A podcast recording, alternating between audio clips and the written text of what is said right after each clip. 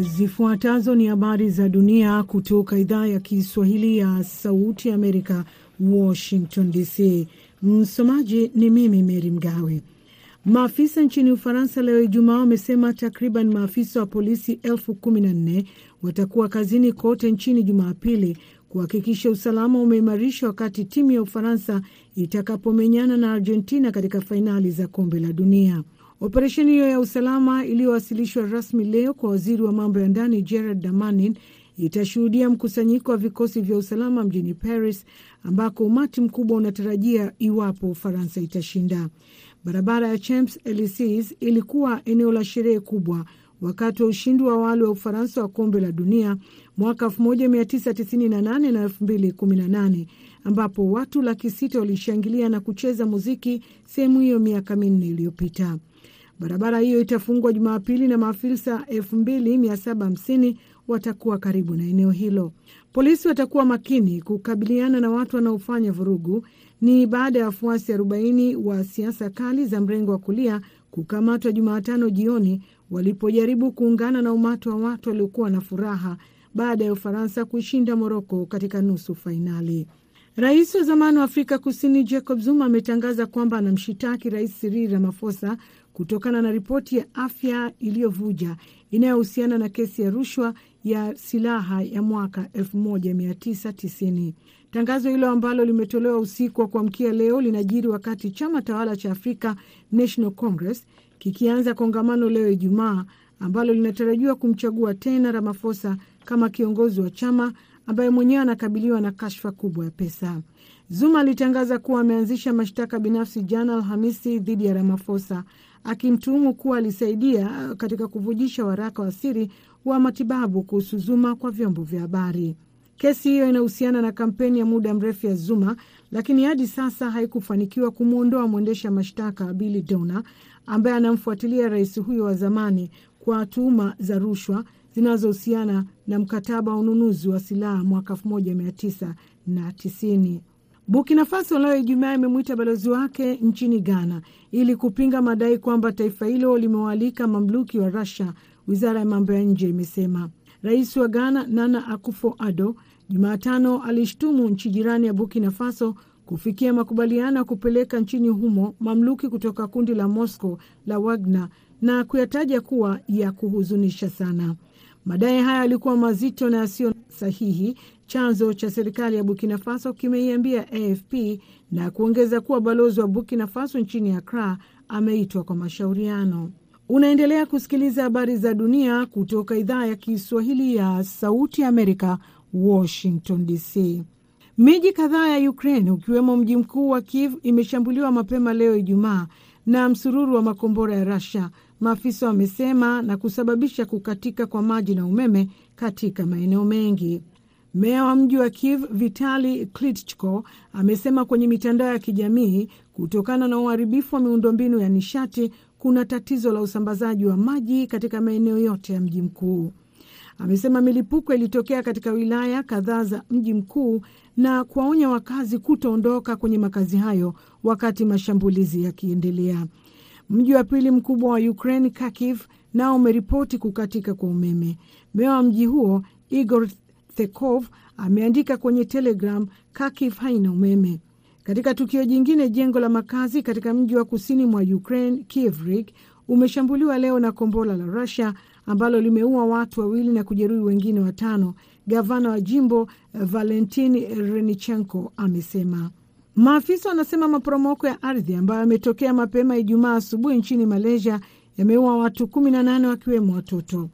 Maafisa wamesema watu 17 wametoweka kwenye kambi isiyo na leseni katika shamba katika jimbo la Selangor linalopakana na mji mkuu wa Kuala Lumpur. Maporomoko ya ardhi hutokea mara kwa mara huko Malaysia baada ya mvua kubwa, lakini hapakuwa mvua kubwa katika siku za karibuni. Mwisho wa habari za dunia. Sekunde chache kutoka sasa, kipindi cha meza ya waandishi wa habari kitaanza. Ulikuwa nami katika habari za dunia, Mary Mgawe.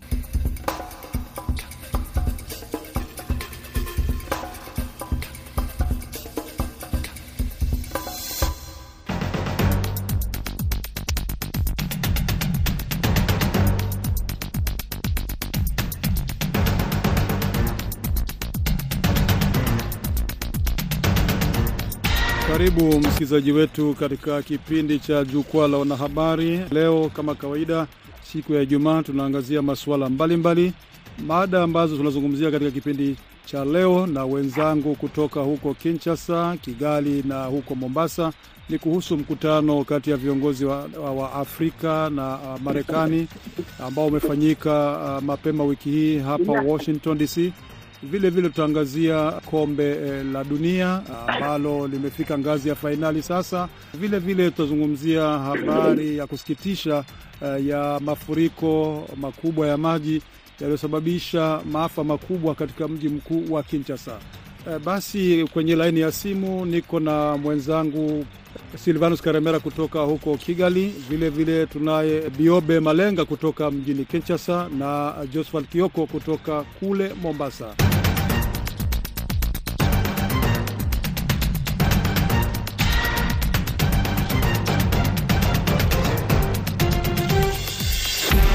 Tukianza na mkutano huu wa viongozi wa Afrika na Marekani ambao umefanyika uh, mapema wiki hii katika jiji kuu la Marekani. Uh, Silvanus Karemera, mkutano huu uh, kati ya uh, Marekani na nchi za Afrika unafuatia mikutano kama hiyo ambayo ulifanyika kati ya viongozi wa Afrika na China, kati ya viongozi wa Afrika na uh, Ufaransa, kati ya viongozi uh, wa Afrika uh, na Russia. Sijui wewe kwa upande wako kwa nini hizi nchi kubwa uh, za magharibi na ambazo zimeendelea kiuchumi na kiviwanda huwa kila mara wanafikiria kukutana na viongozi wa Afrika? Unafikiria ni kwa nini? Nadhani sababu ni moja ama ni mbili, uh, lakini sababu kubwa ni kwamba haya mataifa makubwa yanaiona Afrika kama ni mdao mkubwa, lakini kama ni fursa ya kuweza kujiendeleza na kuweza ku, kupata rasilimali ama malighafi ya kuweza kuendeleza viwanda vyao, kwa sababu Uh, kwa mfano ukiangalia bara la Afrika ni bara ambalo ni tajiri kubwa, ni, tajiri mkubwa kabisa katika ulimwengu wa leo. Uh, kwa sababu uh, zaidi ya asilimia sitini ya ardhi ya Afrika ni yenye rutuba ya kutosha ukilinganishwa na nchi nyingine uh, katika katika ulimwengu huu.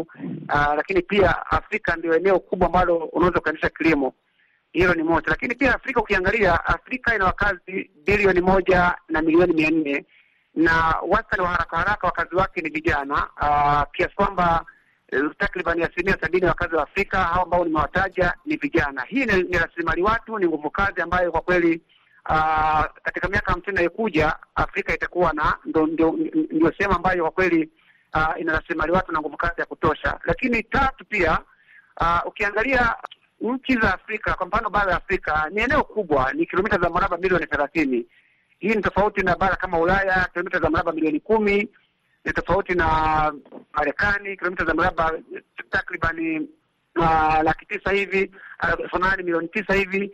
Kwa hivyo unaona kwamba fursa za nchi za kigeni zilizo ambazo zinazungumzia mataifa makubwa na ni, ni, ni Afrika kwa kweli ni Afrika, na tusisahau kwamba haya ni makoloni ya zamani, wanajua kile ambacho walikuwa wanakichuma kutoka Afrika. Sasa pamoja na kwamba Afrika imepata uhuru wa bendera Uh, lakini bado ule mkono wa ukoloni mambo leo haujatoka. Wana, wanatambua kabisa kwamba miaka iliyopita Afrika ili, ili, ilikuwa ni sehemu ambayo uh, wanapata wanapata rasilimali ya kutosha. Kwa hivyo kurudi kwao kuna maana kwamba pengine ndio hivyo tena, mkono uendelee ku, ku, ku, kuwepo kinywani. Uh, kwa hivyo ni, kwa haraka haraka niseme taswira hiyo ni kwamba Afrika ndio eneo ambalo kwa kweli ukiangalia lina fursa na lina nafasi ambayo wao wanaona kwamba sasa Uh, wanaweza kupata tija katika maendeleo ya nchi zao. Uh, Kioko, ni kweli hizi nchi za magharibi au nchi ambazo zimeendelea kiuchumi na kiviwanda huwa wanaona kwamba Afrika uh, ni eneo ambako kuna rasilimali zaidi, hata uh, hizo rasilimali ndizo zinawasaidia wao wenyewe katika kuendeleza viwanda vyao na uchumi. Unaona vipi viongozi wa Afrika au mikutano hii huwa ni ile wanasema win-win au ni faida ya upande mmoja? Je, viongozi wa Afrika wanatetea vilivyo maslahi ya nchi zao za Afrika? Ina faida kubwa, kwa sababu nchi za Afrika pia zinahitaji haya mataifa, kwa sababu ukija ufadhili wa kifedha, kufadhili pesa ya magonjwa, pesa ya afya, elimu na vitu vingi vinatoka mashirika mengi, kwa mfano Marekani na mashirika mengi sana yanafanya kazi katika nchi za Afrika. Sasa itakuwa ni vigumu lazima mikutano hii ifanyike, na hiyo ni kama njia moja pia, ya kubembeleza bembeleza kama vile, kwa sababu mashirika haya ni makubwa, yana uwezo mkubwa, na nchi za Afrika kweli, hata kama rasilimali zipo, lakini kuna hatua nyingine ya kimaendeleo hazijapiga kivyake. Ndio maana unasikia mara sanctions zimewekwa kwa nchi fulani kwa nchi fulani, so na naona hii mikutano kweli ina faida pande zote mbili. Uh, Biobe, sijui upande wako unaona uh, kweli nchi za Afrika hasa ukizungumzia Jamhuri ya Demokrasia ya Kongo ambayo wanasema inasaidia sana nchi hizi zilizoendelea kiviwanda, kiuchumi katika ku, ku, kuzipa rasilimali ikiwa ni upande wa kutengeneza mfano hizi simu za mkononi, na mnajua Kongo ina rasilimali nyingi kama vile madini, dhahabu, uh, alimasi na vitu vingine kama hiyo coltan unaona kwamba kweli Kongo na Afrika kwa ujumla wanafaidika zaidi katika mikutano hii, au ni hizi nchi za za magharibi ambazo zimeendelea kiuchumi ndizo zinafaidika zaidi? Kwa kweli, Patrick, ni kwamba kuhusu ile swali lako bado ni kitandawili ambacho mpaka sasa hivi akijawa na swali na jibu kumradhi, sababu wengi wanahoji iweje nchi kama Kongo kwa kila mikutano ni kama msichana mrembo ambaye kila mtu anatamani, lakini kutamani si kwa kumwoa, ni kutamani ili kila mtu aje aonje, am, amsikie huyu msichana alivyo, na kisha kuondoka kwenda kuishi na mwanamke mwingine. Na si kama tu Kongo ni imefaidisha nchi za magharibi, simu tu eh, na viwanda vingine, lakini sasa hivi unajua kuna hata hii madini ambayo unajua dunia inaathirika sana na badiliko la tabia nchi, na Kongo ndio kumeonekana kwa asilimia themanini eh, na sita ya madini hiyo ya lithium ambayo inaunda hizo betri ambazo zinatumiwa kwa, kwa kwa gari ambazo hazitumii mafuta. Kwa hivyo watu wangetegemea sana, hasa sana Wakongomani, kuona kwamba nchi ukiona na utajiri ulionao wa vitabu angalau unasaidia watu, na ndio hapo sasa watu wameanza kuwahasa eh, viongozi kusema kwamba nyinyi mnakwenda huko kufanya mikutano ambayo tungetegemea kwamba hiyo mikutano itazaa matunda, lakini kwa sasa hivi hakuna chochote kinacho kinachoonekana eh, kwa kwa faida ya wananchi. Na nitakukumbusha kwamba Patrick, unajua eh, DRC raia wa kawaida anaishi kwa nusu ya chini ya dola moja kwa siku kitu ambacho ni, ni, ni, utakuta umaskini uko mwingi sana na magonjwa, na wengine hata hata familia nyingine utakuta watoto wanaathirika na kufariki na kufariki kutokana na utapia mlo. Kwa hiyo eh, nikukumbushe tu kwamba vita ambazo rais wa sasa Felix Tshisekedi alizozifanya alisafiri zaidi ya m, safari eh, kwa sasa hivi zimefikia mia tatu na ishirini lakini alikuwa akisema kwamba mimi nasafiri ili kutafuta eh, wajasiriamali na wengine waje wawekezaji waje kuwekeza nchini, lakini inaonekana kwamba kwa kweli mikutano haijafaidia eh, DRC kwa kitu chochote isipokuwa tu ni, ni, ni, ni mfumo wa wizi wa ngawira. Watu wanakuja wanahiba, alafu kuliko kufaidia raia wao wanaenda kukupeleka hiyo mali nje ya Afrika, na hivyo Afrika haijafaidika kwa kitu kidogo kabisa. Labda kwa kufunga ukurasa kuhusu mada hii ya kwanza, uh, Karemera, unaona viongozi hao Afrika ili uh, matakwa ya wananchi wao yaweze kutekelezwa, wanatakiwa kufanya nini wanaposhiriki mikutano kama hii? Mimi nadhani kwa kweli kitu ambacho kinatakiwa kufanyika ni kwamba kila nchi ya Afrika, kila kiongozi wa Afrika apiganie maslahi ya wananchi wake bila kusubiri kwamba nchi za kigeni, nchi kubwa zitamsaidia.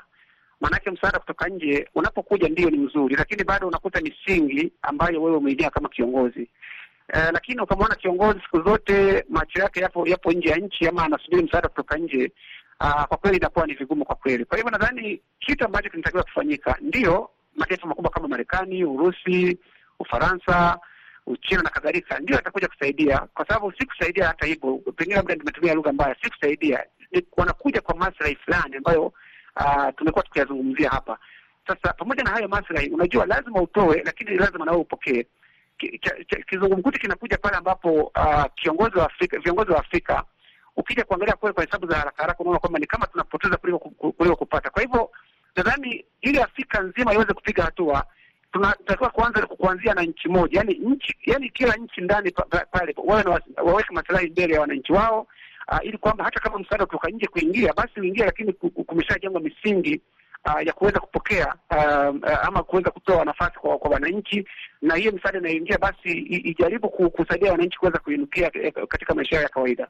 Kioko, sijui unaona uh, ili Afrika ifaidike vilivyo katika uh, mikutano hii na viongozi wa hizi nchi ambazo zimeendelea kiuchumi, unaona viongozi wa Afrika wanatakiwa kufanya nini? Kauli yangu ni wao pia waende wakiwa na misimamo yao, yaani sio msimamo ni ule wa kupangiwa na wageni wanaowatembelea.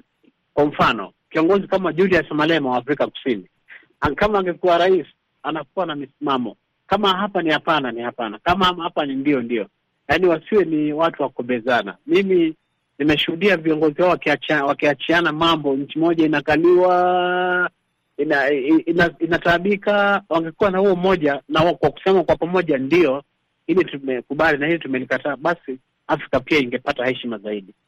Biobe, wewe una, unasema nini kuhusu hilo? Labda kusapoti hayo hayo ambayo mwenzangu Kalemera amesema ni kwamba mbali na kwamba viongozi e, wetu wasiwe wazungundio wajaribu kuwa pia wabunifu katika mwongozo wao wa kuweka ile ambayo Rais labda Magufuli alikuwa akitembelea kama sera na kujiamini kwamba sisi sisi ndio ambao eh, tuna wasichana warembo, na yule ambaye anataka kuja kutoa mahari lazima aje kwa misingi ambayo sisi tutaipanga. Si kwamba mtu ambaye anatoka nje ya Afrika anakuja yeye amejua kwamba sisi tunaenda kuchukua kitu fulani au kuchukua cobalt au dhahabu ambayo iliyopo DRC, na amekuja tayari amesema mipango yangu mimi ni hii na hii na hii, na usipotaka mimi na haja. Kwa hiyo hiyo hicho ndio kitu ambacho eh, sana eh, mfumo wa, wa, wa, wa mapato ya nchi zetu sisi kama kama Waafrika na, na viongozi wetu kwa ujumla. Naam, basi tuangazie uh, kuhusu uh, janga lililotokea Kinshasa mapema wiki hii. E, nirudi kwako uh, Biobe Malenga. Maafa makubwa yametokea mjini Kinshasa na kunaripotiwa kwamba zaidi ya watu mia moja arobaini walifariki katika mafuriko uh, makubwa yaliyosababishwa na mvua kali ambayo ilinyesha Uh, mjini humo Kinshasa, na serikali ilieleza kwamba uh, mafuriko haya ni, ni athari za mabadiliko ya hali ya hewa, lakini nilipozungumza na uh, wanaharakati au mwanaharakati wa masuala ya mazingira amepinga uh, maelezo hayo ya serikali akisema ni uzembe, ni uzembe sababu uh, kuna mambo ambayo serikali itakiwa kufanya lakini hakuyafanya kuhusu uh, miundo mbinu. Sijui wewe katika kufanyafanya uchunguzi unaona kweli maafa hayo, vifo hivyo vingeweza kuepukika? Ndiyo Patrick, ni kwamba hicho ulichosema hapo ndio ukweli. Hata hata jana nilikuwa katika pia eneo la tukio. Mpaka sasa kuna baadhi ya wahanga ambao bado wanasalia katika maeneo yale yale, ambao kwa sasa, na unajua tuko katika msimu wa mvua, chochote tena kinaweza kikatokea. Na pili ni kusema kwamba ni hayo hayo ambayo tulikuwa tukizungumzia kuhusu viongozi wetu wa Afrika. Mfano, maeneo ambayo yalitokea maafa ni maeneo ambayo watu tayari wangearifiwa na huenda kuondolewa katika maeneo hayo, sababu kwa mfano, kwa watu wasiojua e, Kinshasa ni kwamba e, in, ina udongo kiasi kama ule wa Dar es Salaam ambao maeneo mengi ni, ni, ni, ni mchanga. Kwa hiyo e, na pia ina milima.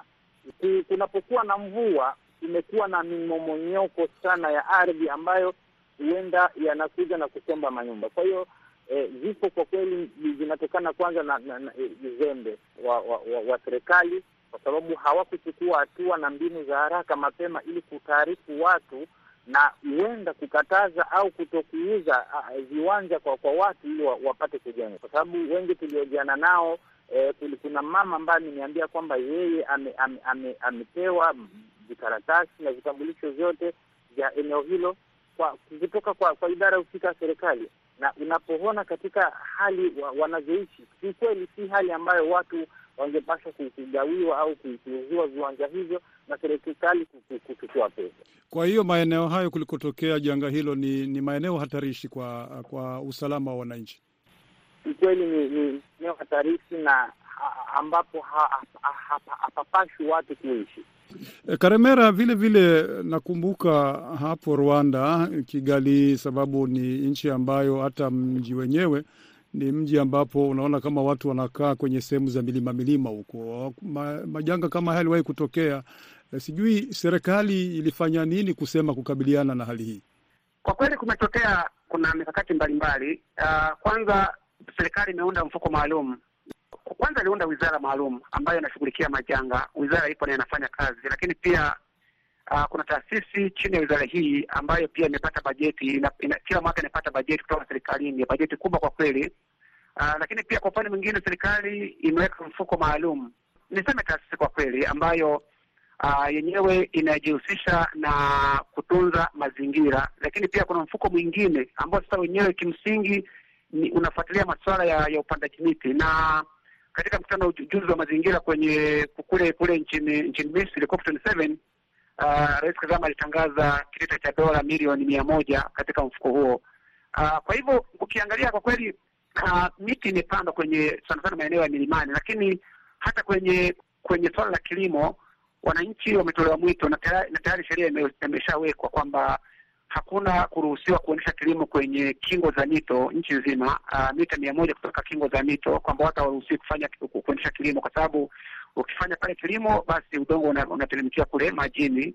Uh, hilo ni moja, lakini pili, uh, serikali imekuwa ikihamasisha wao, wanasema kwamba ni kilimo cha mkingamo, kwa sababu uh, Rwanda ni sehemu kubwa ya milima, kwa hivyo huwezi kulima kilimo cha kawaida kuna fulani kuna kuna kuna utaalamu fulani wanatumia kulima matuta ambayo wanasema ni kilimo cha mkingamo, kiasi kwamba uh, wanapanda miti na wakati mvua ikipiga, basi katika utaalamu ule uh, wa kuweza kulima kilimo hicho uh, maji hayawezi kuzoa udongo na kuweza kuteremsha nani udongo. Lakini kuna wakati mwingine mkubwa sana ambao umetokea umefanyika takriban miaka mitano iliyopita na bado unaendelea, ambapo na umesababisha makelele hapa na pale na nini, lakini hatimaye umefanikiwa kwamba wananchi wote ambao wana, walikuwa wanaishi katika maeneo hatarishi kwenye mabonde uh, kwenye maeneo ambako kila mvua ikipiga basi yanajaa maji, wote wametolewa na serikali imewapa ardhi katika sehemu nyingine, na hata baadhi ya, ya, ya, maeneo serikali imewajengea nyumba wananchi uh, na kuwapa bure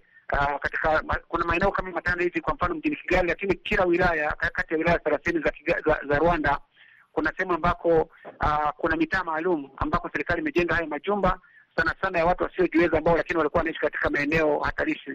Haya basi, tuende kwenye michuano, michezo ya kombe la dunia ambayo imefikia ukingoni. Jumapili ni fainali na Ufaransa inakutana na Argentina.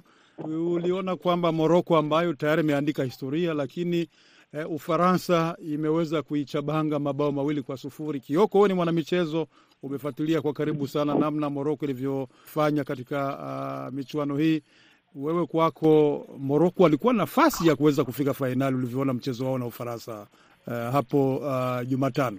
Na kwa kweli wamecheza kwa kujituma. Mchezo wao wa nusu fainali dhidi ya Ufaransa ndio kweli umewaondoa. Jinsi walivyocheza, hata ulimwengu umeamini kwamba Moroko imejipanga sana katika michezo hii. Walikuwa wajapoteza mchezo hata mmoja tangu mashindano haya anze eh, Novemba tarehe ishirini na mchezo wa mwisho walipokuwa wanacheza na na Ufaransa hawakucheza, hawakulemewa. Yaani wao walikosa tu nafasi nyingi tele za, za, za kupata mabao, na ilivyo desturi, ushindi ni mabao. Basi kama wewe uta, uta, utamiliki mpira masaa mengi na ufungi, na mwingine akipata nafasi moja, ndio Ufaransa amefanya basi Karemera, sijui najua vile vile unafuatilia michezo hii ya kombe la dunia. Unaona ja uh, Jumatano Moroko wapi walikosea? Sababu wanasema walitawala mchezo, walidhibiti mchezo na walikosa mabao mengi. Hapa kuna mtazamo miwili. Mtazamo wa kwanza, uh, ukiangalia Moroko, uh, unajua hata swala la kisiasa kidogo, kwa namna moja ama nyingine, inatawala mchezo. Ukiangalia Moroko na Ufaransa ni, ni, ni kaka mkubwa na kaka mdogo, uh, kwa hivyo Halafu pia ukiangalia pia uh, Ufaransa ndio mtetezi wa kombe na sitashangaa kama pia pia safari hii wanabeba. Sasa katika timu kubwa kama Ufaransa ambayo imeshatoa kombe hili na ambayo, na ambayo ni mtetezi, na kwa nchi kama Morocco wachezaji kwa kweli, pamoja na kwamba walijituma uh, lakini unaangalia kwamba upande wa Ufaransa kwa kweli, pamoja na kwamba Morocco alikuwa anajitahidi kufunga sana, yani upande wa nyuma sana sana, uh, lakini Ufaransa waliwazidi kwa kweli uzoefu, kwamba wakipata nafasi nafasi hiyo wanaitumia, hawaipotezi. Biobe, macho yote ni fainali ya Jumapili. Ufaransa eh, ambaye atatetea kombe hilo alilolishinda elfu mbili kumi na nane anakutana na Argentina ambaye nayo katika michuano hii ya kombe la dunia huwa inafanya vizuri. Mbape na Messi Jumapili, wewe unaona mchezo huu utakuwa, kwa mtazamo wako, nani atakuwa na uh, uh, bahati ya kuweza kuibuka mshindi? Eh, Patrick, ni kwamba sote tunafuatilia soka, lakini utabiri wa mechi hii kiukweli ni kwamba imekuwa fumbo hapo, sababu sababu nyingi. Mbappe bado ni kijana na anatafuta historia. Messi bayana alisema kwamba huenda ikawa mechi yake ya mwisho ya kombe la dunia, kwa hiyo anataka kustaafu naye pia awe na historia. Kwa hiyo naona kwamba upande wote mbili watajituma ili kila mtu at, a, atafute kuvuta hiyo historia. Na ukitizama sasa hivi mechi za mwisho ambazo Argentina alicheza ni, ni wachezaji kiukweli wanajituma, na pia Ufaransa bado wana chipukizi nzuri sana ambayo inafanya vyema zaidi ambazo hatukukuwa tunatarajia, sababu wengi tulidhani kwamba Benzema kaachika, ndo hivyo tena kutapokuwa mapungufu, lakini kasi ipo na ina, ina, inaonyesha kwamba timu ipo imara. Na hapo kiukweli, mimi nawada kwamba vyangu bado mechi kutabirika, labda tusubirie dakika tisini zitakazokuwa, ndo hapo tuamue na tushuhudie kile kitakachotokea. Kioko, mzee wa kutabiri, tupe utabiri wako wa Argentina na Ufaransa. Ufaransa itatetea kombe hili, italishinda tena na, na, na, na matumaini makubwa kwamba wanaenda kuchukua dhidi ya Argentina kwa sababu wao wanauhakika. Kwanza Ufaransa ninauhakika walishukuru Moroko sana kwamba umetuondolea Uhispania, umetuondolea Ureno, sasa umeturahisishia nafasi ya kusonga mbele fainali kukwenda kukutana na Argentina. Nafasi kubwa sana naipa Ufaransa. E, Karemera, wewe e, nafasi kubwa au na bahati kubwa una, unaipa timu ipi? Aa, kwa kweli ni vigumu kutabiri kwa sababu ninajua ninajua watu wengi wanaipa nafasi Ufaransa, lakini ukiangalia kihistoria hizi ni timu kubwa mbili kwa kweli ambazo na nimekuwa nikishuhudia, nimekuwa nikizungumza na wachambuzi, mimi mwenyewe nafuatilia, lakini nadhani hii itakuwa ni moja ya fainali za kombe la dunia ambayo ambayo itakuwa kweli ni, ni kwa kweli, na watu wengi tumeshikilia kwamba Jumapili tutakuwa uh, mbele ya ya, ya, ya runinga kutazama, kwa sababu ukiangalia hizi ni timu ambazo tayari zimetoa kombe la dunia uh, kila timu mara mbili. Ufaransa uh, imechukua mwaka elfu mbili na kumi na nane pamoja na mwaka elfu mbili elfu moja mia tisa tisini na nane. Argentina mwaka elfu moja mia tisa themanini na sita na sabini na nane na zote ukiangalia, kwa mfano Ufaransa imefika mchezo wa, wa fainali takriban mara tano.